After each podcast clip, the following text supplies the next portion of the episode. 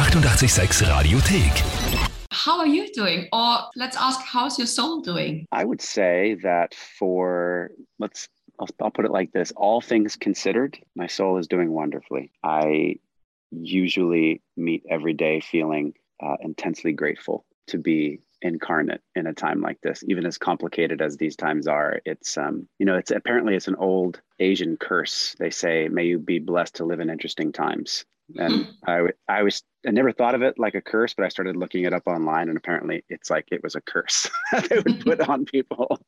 How are you? How's your soul doing today? My soul is doing fine. Everything's getting better now. Spring is coming, and I think that's very good mm, when mm. days become longer.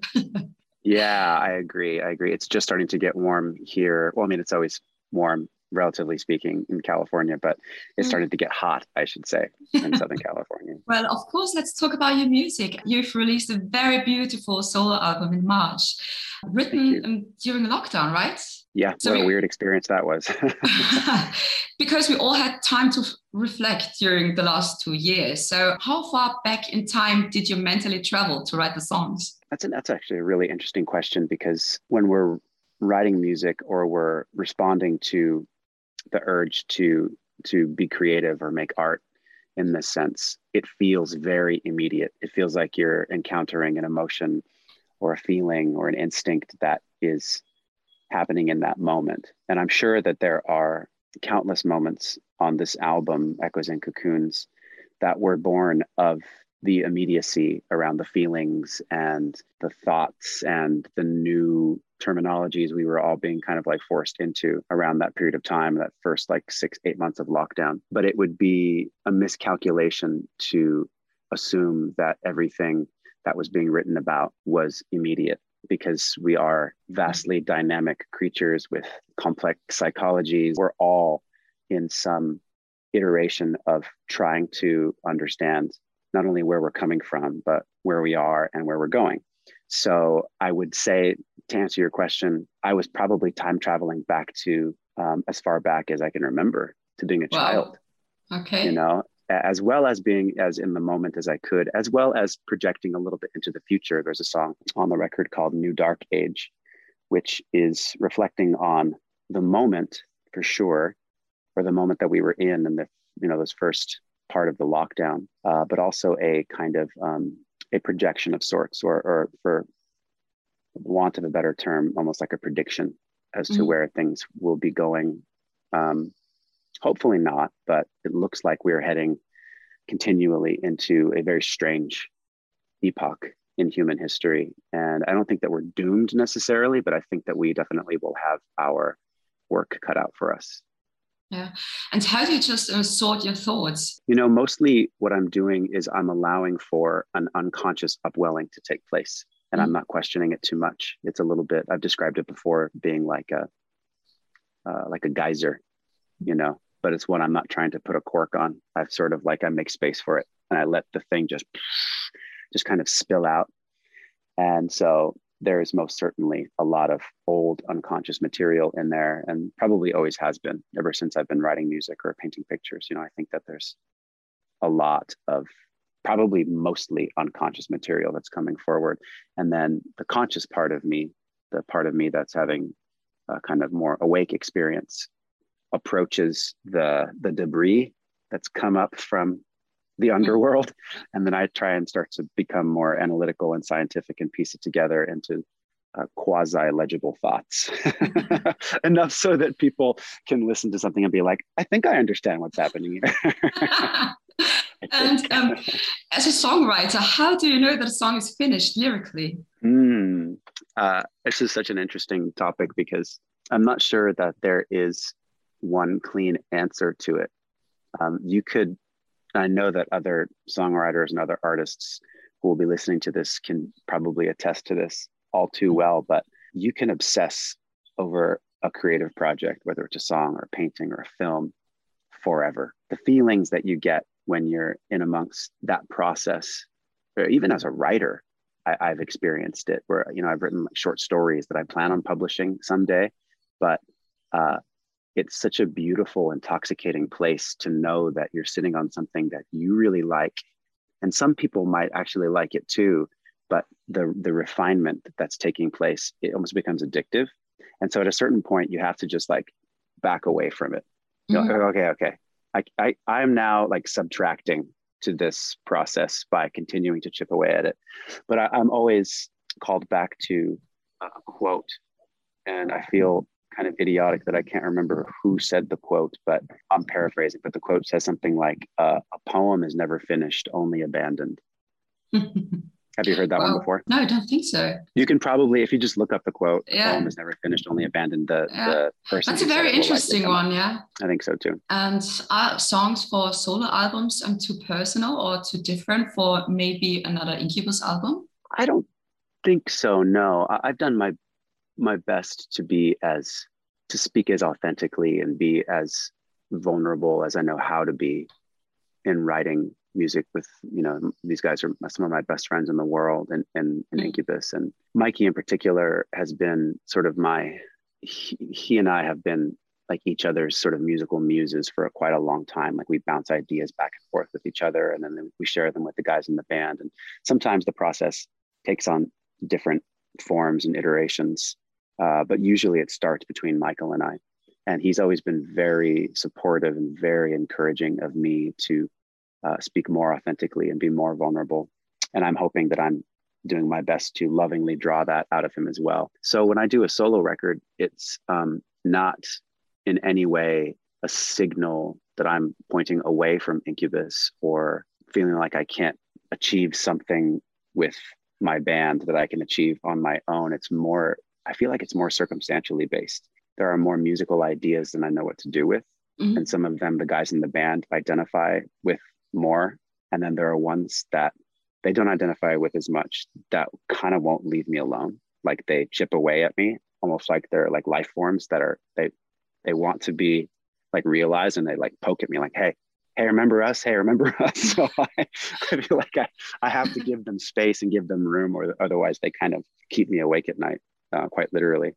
And then, you know, the situation with the coronavirus and being in such a weird, extreme version of lockdown here in Southern California, I really ultimately wanted to be writing music with um, with my band, you know, with Incubus, and it was a, a moment where everybody in the band's priorities became very almost like binary. It was like protect family, stay as cocooned as possible. Mm. And I in those early days, you know, we were all very afraid and we were all kind of like anxiety ridden about what was happening because we just didn't know.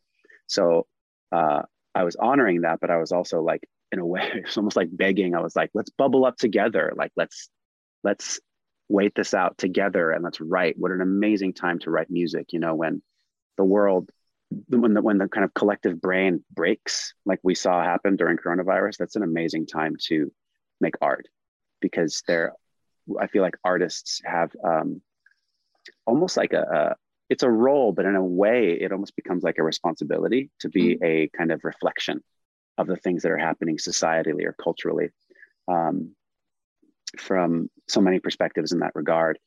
And so, uh, but I say all this with zero, there was no charge behind the fact that most of the guys in the band were like, this isn't the time, like, we need to stay away from everybody. And so I just was writing on my own. I was here at my house with my girlfriend and um, just started recording some covers, two of which actually ended up on the album. One of them is uh, Fly on Your Wall. It's an Angel Olsen cover.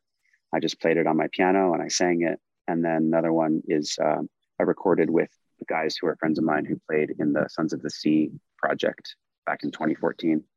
Uh, it's the very last song on the record called The End of the World, which felt terribly appropriate mm-hmm. to put as the end song on the record, especially given the circumstances. But then, um, you know, I'm the first one to recognize my uh, technical limitations as a recording artist. I'm um, in my sweet spot when I'm able to um, write melodies and write lyrics and do arrangements and things and do the most kind of like rudimentary musical parts but then i kind of hit walls and mm-hmm. i'm perfectly in acceptance of that. That's perfectly fine with me.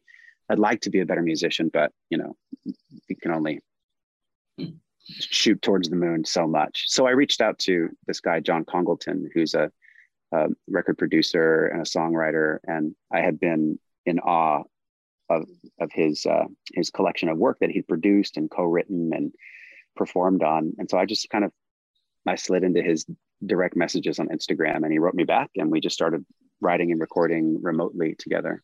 So we were just passing ideas back and forth, and in pretty short order, we had an album. Okay. The thing is, we just get used to it, to the whole circumstances. So we, it works somehow. It always works. Yeah, that's the good thing, but it's also the dangerous thing about where we are sort of mm-hmm. societally mm-hmm. and culturally is that it's an amazing thing that human beings are so adaptable that we can adapt to kinds of conditions where we literally don't interact with one another physically for extended periods of time. Um, so it's good that we can adapt to that, but then it's bad in the same way because we actually really need each other. We need to interact with each other personally. We need to be able to see the micro expressions on each other's faces, the tones in each other's voices. And um, something gets lost when we don't have that for too long of a period of time. And I think that some of the issues that we're seeing manifesting all over the world are partly a um, a result of that kind of falling away. And it started even before the pandemic. You know, the pandemic really just kind of yeah. turned up the volume.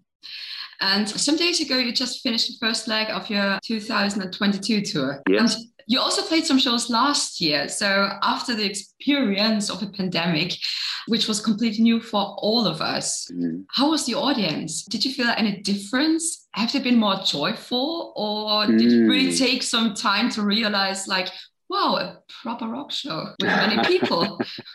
right. Yeah. So you're right. We did start last year um, we did eight concerts last year. It was kind of like a dipping a toe in the water just to see how mm. things would go. And not surprisingly, it, we only got through four shows before one of us got COVID and we had to postpone for about a month. But then we came right back out and picked it back up. And we just did, uh, gosh, seven shows, the first little leg of this tour. And then we head back out in July for a proper tour of the US. And then we're coming to the UK for a handful of shows. Yeah, you know, there was a part of it that was a little bit like we just, it didn't, I feel like it didn't skip a beat even though it had been over two years since we'd been out. There's always the, that's the wonderful thing about music and about being, you know, with a live audience and having that level of community and participation where it's like instantly, it's instant joy.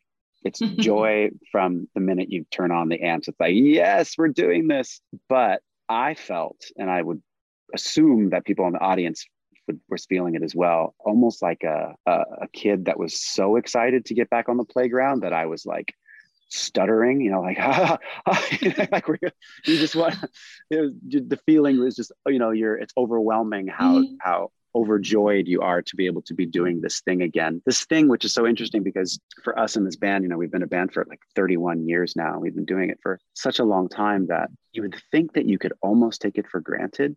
Mm-hmm. But just when you, that feeling of are we taking this for granted creeps in? And there's a pandemic and you're not allowed to do it for two years.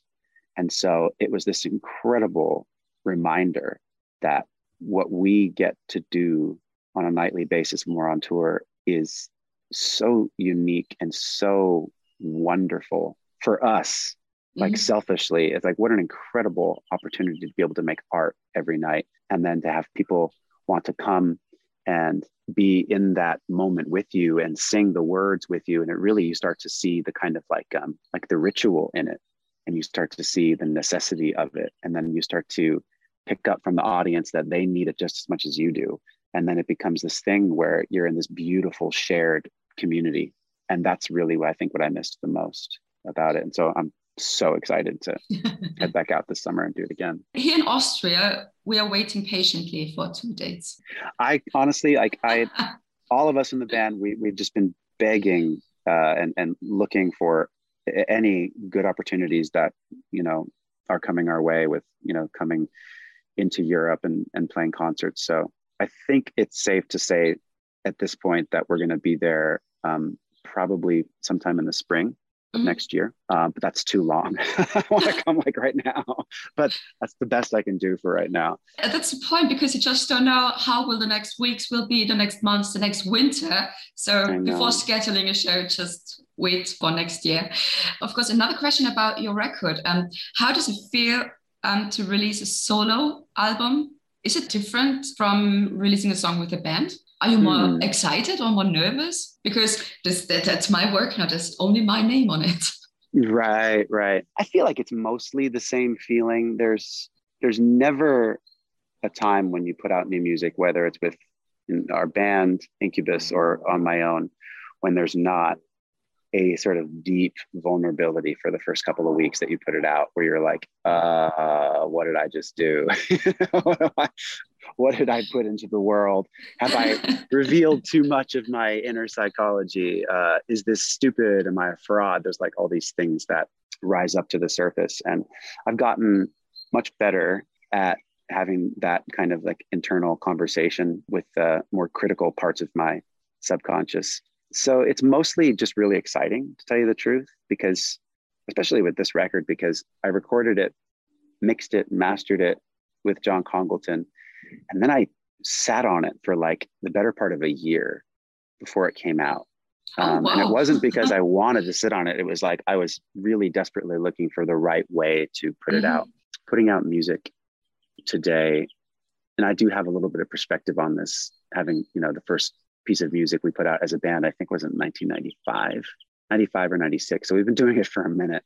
Putting out music today is much more sort of democratic. It's like mm-hmm. anybody can put music out and it has the chance of catching fire and lots of people listen to it. But for the most part, it's a little bit like screaming into the void.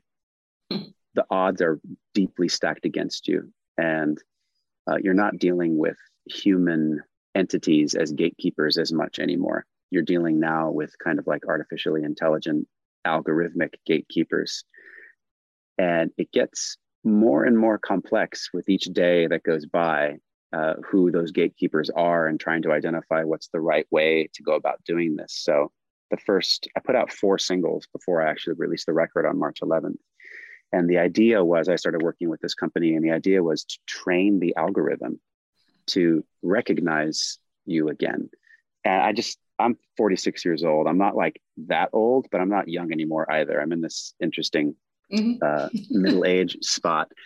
And it seems fucking crazy to me that I have to train a robot to recognize the fact that I'm putting out music, as opposed to just saying, like, hey, everybody, I made songs. You can listen to them or not. Do you like them or don't you?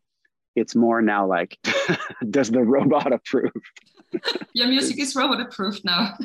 I b- barely, barely. It's so weird. Like I really need. I'm an, you know, I'm an independent artist. Incubus also independent artists for quite a long time now, where, where we don't have a major label backing us.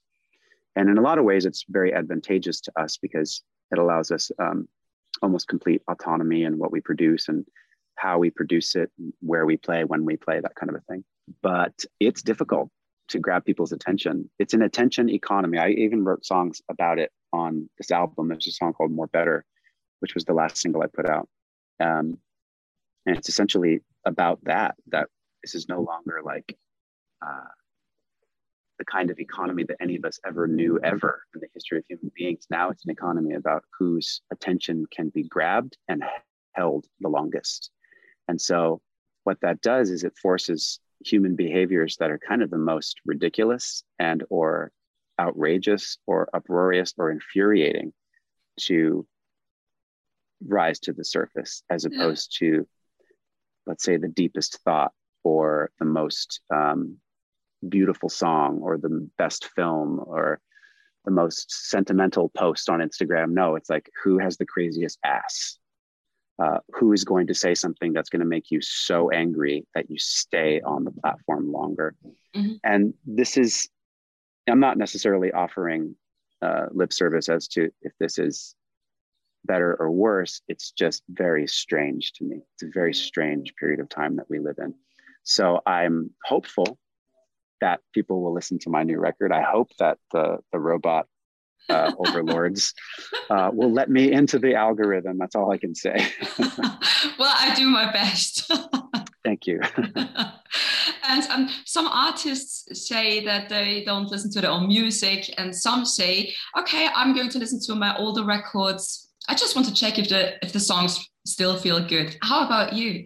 Do you listen to older um, Incubus albums? I would say I do from time to time. It's quite rare. Um, that I do, especially the older the albums are. I think that that's mostly because I spend so much time obsessing over these songs first like in my mind and then in the sort of collective mind of the band and then we flush out the idea into something that all of us are excited about and that we're excited enough about that we want to perform it perhaps thousands of times um, so there's that too. I think one of the reasons why a lot of artists don't listen to their own material very often is because they're performing it on a nightly mm-hmm. basis. Most often, when we do listen to our own music as a band, it's to remember how one of the older songs goes.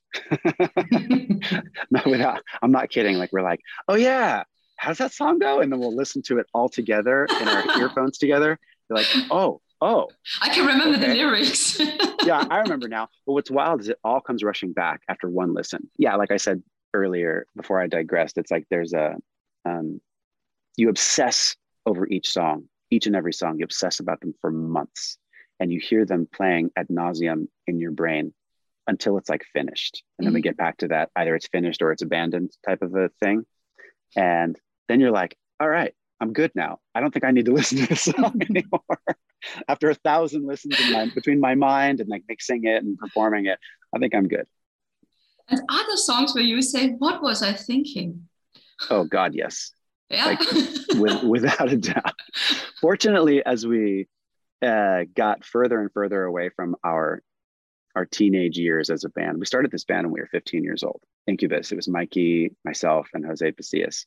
And then uh, once uh, Ben and Chris came on into the band, our songwriting um, it was on its way to it was already evolving before they came into the band but those two musicians in particular um, also were part of the band's evolution and we started to refine and refine. Every artist is in some stage of refinement. You know we're constantly chipping away at the process and trying to do better than we did before. So i occasionally hear recordings like Fungus Amongus which was the first independent record we put out. I think it came out in 1995 or 96 and we recorded it when we were in high school. We recorded it. I think we were in it was the summer between 10th and 11th grade into 11th grade. Mm-hmm. 15, 16 years old. And it's I don't listen to it and go like, "Oh my gosh, we were so good." I listen to it and the most positive thing I can come back with is uh, well, we definitely were going for it. Yeah. so I have a sense of humor about it. Um, but if I listen to it like as objectively as possible, I'm like, these guys needed less caffeine and less pot. And but maybe we would, wouldn't have been the band that we became had we not been through those iterations of the band. I don't know. And now you've sold millions of records, played shows in front of millions of people. But what does success mean for you? How do you measure um, success for yourself? Mm. This is interesting that you're asking this question because it's been a hot topic of conversation just here in my household. Okay. So I've given it some well, not a small amount of thought over the years, and it changes over the years. But where I am with it now, and I think generally speaking, where I have been with it is success to me is finding um, balance, balance between a creative life and a professional life, mm-hmm. but also a home life, and being able to travel and play music and tour and make a living, see people smile, um, encourage people to sing and having that kind of relationship to our audience, but also having um, a private home life that is intact enough that um, all of it is worth the effort. You know, mm-hmm. I, I have I know people, and I've known people over the years that invest everything that they have into their professional career and completely ignore um, everything else in their life and then some of them reach the highest levels of stardom or celebrity or financial success and they're completely miserable mm-hmm. and it's really interesting because it's almost predictable at a certain point that if you let some of these more grounded humble parts of what it is to be a human being fall by the wayside that's not a recipe for happiness i think that our home lives and our private relationships and our intimate relationships with our friends and our family need as much, at the very least, as much attention as our professional lives do. So for me, I think that success means uh, achieving some kind of a balance.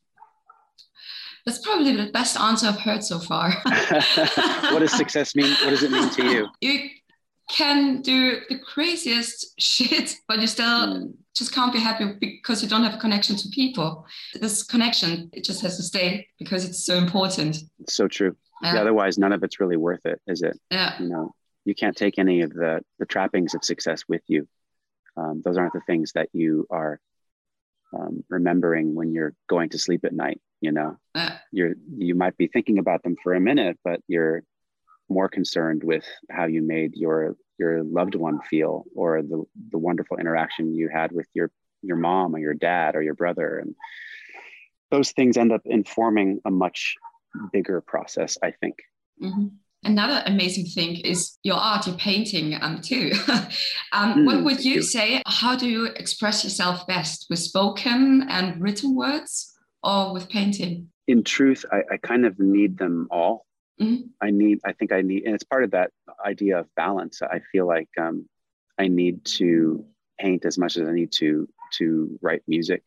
Without one or the other, something feels um, desperately incomplete. And so um, I've learned, I've known that about myself and my process for a long time. And so I've learned to make space for that. I've learned mm-hmm. this next month, I'm going to paint ferociously, you know, um, uh, until uh, my fingers hurt. And it feels wonderful to give yourself that kind of space to do something like that. And then this week or this month, I'm going to write a bunch of songs and share them with my buddies and see if anything clicks. And maybe we can start pointing towards an album, you know and then sometimes they happen at the same time which is always fun too because it's like your your brain and your heart get a chance to like swell and you can take on more than you actually thought you were capable of. And i know too that by leaving those kind of um, creative windows open to allow for that flow to happen i'm also making space for untapped creative resources to perhaps flow through. You know i've i love writing. Um, i love writing short stories. I love writing essays. I love writing prompts. And i love communicating those things with people. I have a, a Substack publication called A Wink and a Nod. And it's been really enjoyable to write and to express myself in the written word like that, kind of more in long form. And then people will interact with me there and I interact with them. And so they'll leave comments and then I can, we can discuss things on a deeper level than like say Instagram or Twitter will allow us. Mm-hmm. It's a mm-hmm. little bit like Substack to me is like the version of social media that was what it should have been you know from the get-go but it exists and it's in a subscription platform so it's it's delightfully troll free at this point at least. And now you still have some weeks back at home before you go on tour again. And also a photo mm-hmm. on instagram of, of your dog. He, yeah he, he, looked very uh, judgmental. They do. There are uh, there are three of them now. We're fostering one but when i say foster i'm heavy quotes fostering because it's probably going to end up living here but um as always. yeah. I know i know but it, they're so much fun. They're all such goofballs. I love them. So uh, um have a great time at home before Thank going you. on tour again. And yeah hopefully see you maybe next year. I know yeah as soon as possible. We will be yeah, there as soon as possible. We love coming to austria. Thank you. Die 886 Radiothek. Jederzeit abrufbar auf radio886.at. 886!